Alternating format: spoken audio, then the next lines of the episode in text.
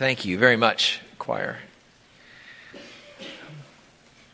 We are uh, in John chapter 18 today. You could join me and turn back there if you have a Bible nearby. We are moving in this series to yet another topic that is so much in the news today, and that is truth, and where to find it, and how to determine it. Um, really, it's, it's this larger issue of truth that lies behind all of the news concerning AI, artificial intelligence. Uh, you've seen certainly the headlines about that. Here's just some of them. Uh, how copyright should work in the age of AI, how we can control AI. Uh, Hynix takes early lead in the race for AI memory chips. Fake George Carlin special highlights mounting risks from AI. What happens to privacy in the age of AI? Congress considering new AI related bills. Fake Biden robocall, most likely AI generated. Is AI taking the human out of the human resources department? Is AI the hope of the world? I could go on. Um, but you know, it's more than just about the science of artificial intelligence. It's about what information is adequate to even enter into AI's consideration and processing, and who determines that.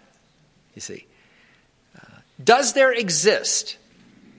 Does there exist a ground floor, a, a, a foundation, as the basis for what to believe and what not to believe as truth? The funny thing is, as big as this issue is in our day today, it was a question that perplexed the ancients just as much. It's not new news. In the text there, uh, taking exception to Jesus' claim that he himself is the bearer and even the source of truth. Pilate, depending on how you read it, either shouts or he mutters the question, what is truth? And then notice he leaves before Jesus could even attempt an answer. The question itself is really quite a deep, long standing philosophical one. Now, of course, though, we know enough about Pilate to know that in his case it was a sham, an exasperated attempt to avoid dealing honestly with Jesus' claim. You see, Pilate didn't really want to know the answer because he was not interested in any claim that would take him out of control of his life, of his decisions, of his plans. Pilate was not out for truth, no matter what he asks. Pilate was not out for truth. He proves that later on. Pilate was out for Pilate. And even if it took the ignoring of or the trampling on any honest notion of truth for him to get what he wanted, what he needed here, he was prepared to do that. The fact is, though it may seem to be, the question, what is truth, isn't really an issue of comprehension or philosophy or theology or research. In the end, the pursuit of truth requires, at some level, an act of submission. Not just on Pilate's part, but on everyone's part. That is the core of it. In the pursuit of truth, it's submission that separates the honest from the dishonest. Will a man bend himself to acknowledge the truth? Will a woman realign herself to accomplish the truth? Will a person reevaluate what they think, what they want, what they've known or understood for the sake of the truth? You see, honest persons with honest motives and honest pursuits will do those things. They are open to that which proves itself true. But dishonest persons, they will not. They will not do those things. They may ask the right question, you know, but they're not really open to the answers because at their core, they are centered not really on the pursuit of truth, but on the pursuit of self. The influence of sin has deluded them into believing that they, in fact, are what only Jesus is, and that is the source of truth. That they can determine it for themselves instead of getting it from somewhere outside of themselves. You see, nobody interested chiefly in self preservation or self exaltation will ever find truth because it lies outside of their perceived self interest. Pilate, his solution to Jesus' assertion here is this attempt to ask what he intended to appear to be this deep, penetrating, uh, what he likely thought unanswerable question. He probably thought, well, nobody knows this, so we can just ignore it and, and move on. That's the strategy, you know.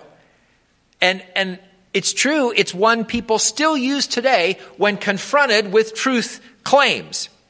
They, they'll pick a statement apart into minutia, hoping that their artificial sophistication will help them avoid the real issue. It depends on what the meaning of the word is, is. Anybody remember that? It's a great example from our history, the history of our nation. If you're too young to know that, you can just Google it sometime and you'll find out more than you want to know. But, but that's just the beginning. The truth is, we've become far more brazen than just playing word games. We've gone so far as to divide truth as a reality, which is where we get the phrases that are also all over the news and particularly social media these days my truth and your truth. You recognize those terms at least partly because they were spoken very publicly a few weeks ago by people who are supposed to be some of the most brilliant and educated in our nation. So here we need to make a clarification, okay? The very nature of the word truth is absolute and singular. There are not multiple truths that compete against each other or that live happily as co equal. There are not truths that exist about some objective fact. There is truth, singular. Now, in any matter, there may well be different perspectives.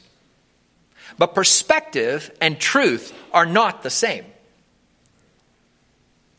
A few years ago, I witnessed a car accident on Nicholasville Road. I watched the whole thing from the east side of the road. So when the police came and they took our statements, I and the witness who was standing on the west side of the road had different perspectives on what happened. But between our descriptions and the physical evidence, the officer was able to arrive at the truth of what happened. It wasn't my truth. It wasn't his truth. It was the truth. And whichever of us was incorrect in our perspective, we had to admit that in the face of truth. Another good example is uh, in the calls that referees make, or sometimes don't make, right? In ball games. As he was running down the sideline, did the receiver stay in bounds or did he step out of bounds? That's an objective fact. There's no such thing as the receiver's truth, the defensive end's truth, the line judge's truth, the side judge's truth, and the replay official's truth. They all may have a perspective, but in the end, there's only one truth. And everybody must eventually submit to that. And that's true in every discipline. It does not matter in the least if your truth claims that you can get up on the roof here and jump off and defy gravity. You will not do that. And your truth will be quickly proven false. It does not matter if your truth says that you happen to be the Queen of England. All you have to do is try walking into Buckingham Palace, and you will see that your truth is no truth at all. Now, those are easy, you know. But the reality of it is also true in spiritual matters. There does not exist the Muslim's truth and the Buddhist's truth and the agnostic's truth and the Hindu's truth. There exists truth which neither shares nor compromises itself with non truth. Honest seekers of truth must admit that first. And then submit themselves to whatever truth declares. Pilate was not an honest seeker of truth. So it was startling to Pilate to, to hear Jesus say very plainly, Everyone on the side of truth listens to me. Man, that's quite a statement. And he had to make a choice about himself. See, Pilate did. Truth does that, it confronts us about ourselves. Those who pursue truth honestly should not be merely startled, though, by Jesus' statement there, to, to, to a point of just walking away. You know, that's no kind of response to a statement like that. His words, Jesus' words, ought to move us either toward deep offense at his arrogance, or they should pull us as close to him as we can possibly get. Because Jesus is saying here that he is truth the truth. Not a truth, not his truth, the truth. You see, for any random person to say, this is the truth, well, that ought to at least raise an eyebrow. And then it ought to cause some heavy duty research to determine whether or not that person has made a, an accurate statement, a truthful statement. But for Jesus to say, I am the truth, which is essentially what he's saying here to Pilate, but, but he explicitly says it in John 14, 6. For Jesus to say that, no thinking person just lets that go. You either do the diligence required to pursue its legitimacy, or you presume Jesus is nuts, right? In fact, Jesus' full statement in John 14 is, I am the way, the truth, and the life. No one comes to the Father except through me. Now, no reasonable person hearing that can, with any sort of integrity, just go on thinking that Jesus is a nice guy that you listen to every once in a while. You know, when he says something that serves your purposes. That's irrational. You can't land on that nice middle ground about Jesus and be intellectually honest. Look up Lewis's trilemma in Google, and you'll get a lot more about that. Okay? For our purposes this morning, though, the point is that there are not multiple truths. There's truth. And Jesus says he's the source of it. Not the internet, not AI, not ourselves, not how we feel, not our opinion, not our preference, not our perspective. Those are all nice and those are all useful, but they're not truth if they don't line up with God's truth, expressed through His written word here and through the living word whose name is Jesus. That's the claim of the Christ of Christianity. He lays it out before us and gives it to us to take or leave. On this day here, Pilate had the opportunity to rethink, to reevaluate, to recalibrate his life, to align with Jesus, to align with truth. And instead of doing it, he walked away and he became just as culpable for Jesus' death as the Jewish leaders. You and I, we have that very same opportunity today to build our lives on the truth. Will you do that fully? Will you do that comprehensively? That's the question. That's what God wants to know. Now don't just listen to me. You know, I mean, listen to what the scriptures say. 1 Corinthians 3:11, "For no other foundation can anyone lay than that which is laid, which is Jesus Christ." Ephesians 2, 19 and 20. In Christ, you are fellow citizens with the saints and members of the household of God, having been built on the foundation of the apostles and prophets, Jesus Christ himself being the chief cornerstone. Matthew 7, 24. Jesus said, Therefore, whoever hears these sayings of mine and does them is like a wise man who built his house on the rock. And the rain descended and the floods came and the winds blew and beat against that house and it did not fall for it was founded on the rock. Isaiah 26 or 28, 16. And it's repeated, Peter repeat, repeats it in 1 Peter 2. The, the Lord God says, Behold, I lay in Zion a stone for a foundation, a tried and precious cornerstone a sure foundation. You can believe what I say, but you don't have to. You can believe what the Bible says. But even then, you can put those claims to the test in your own life. Do your own research about what truth is. Just whatever you do, don't give in to the your truth, my truth, their truth. That's nonsense. That is nonsense. And it's being pushed heavily by our completely self centered society. They're lost. They don't know what truth is. When you hear someone say that, recognize it for what it is and walk away knowing there is the truth. And then give yourself to that, to finding that, starting with Jesus. He's not just the source of truth. He's the hope of the world. He's the hope of the world.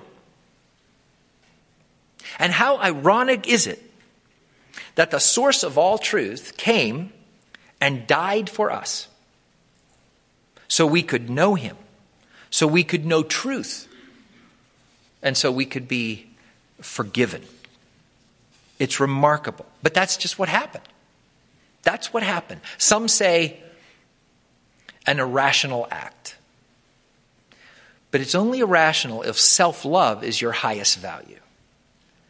What Jesus did was self giving. And that is love. That is love. This is love. This is love. Would you take that green paper from your worship guide?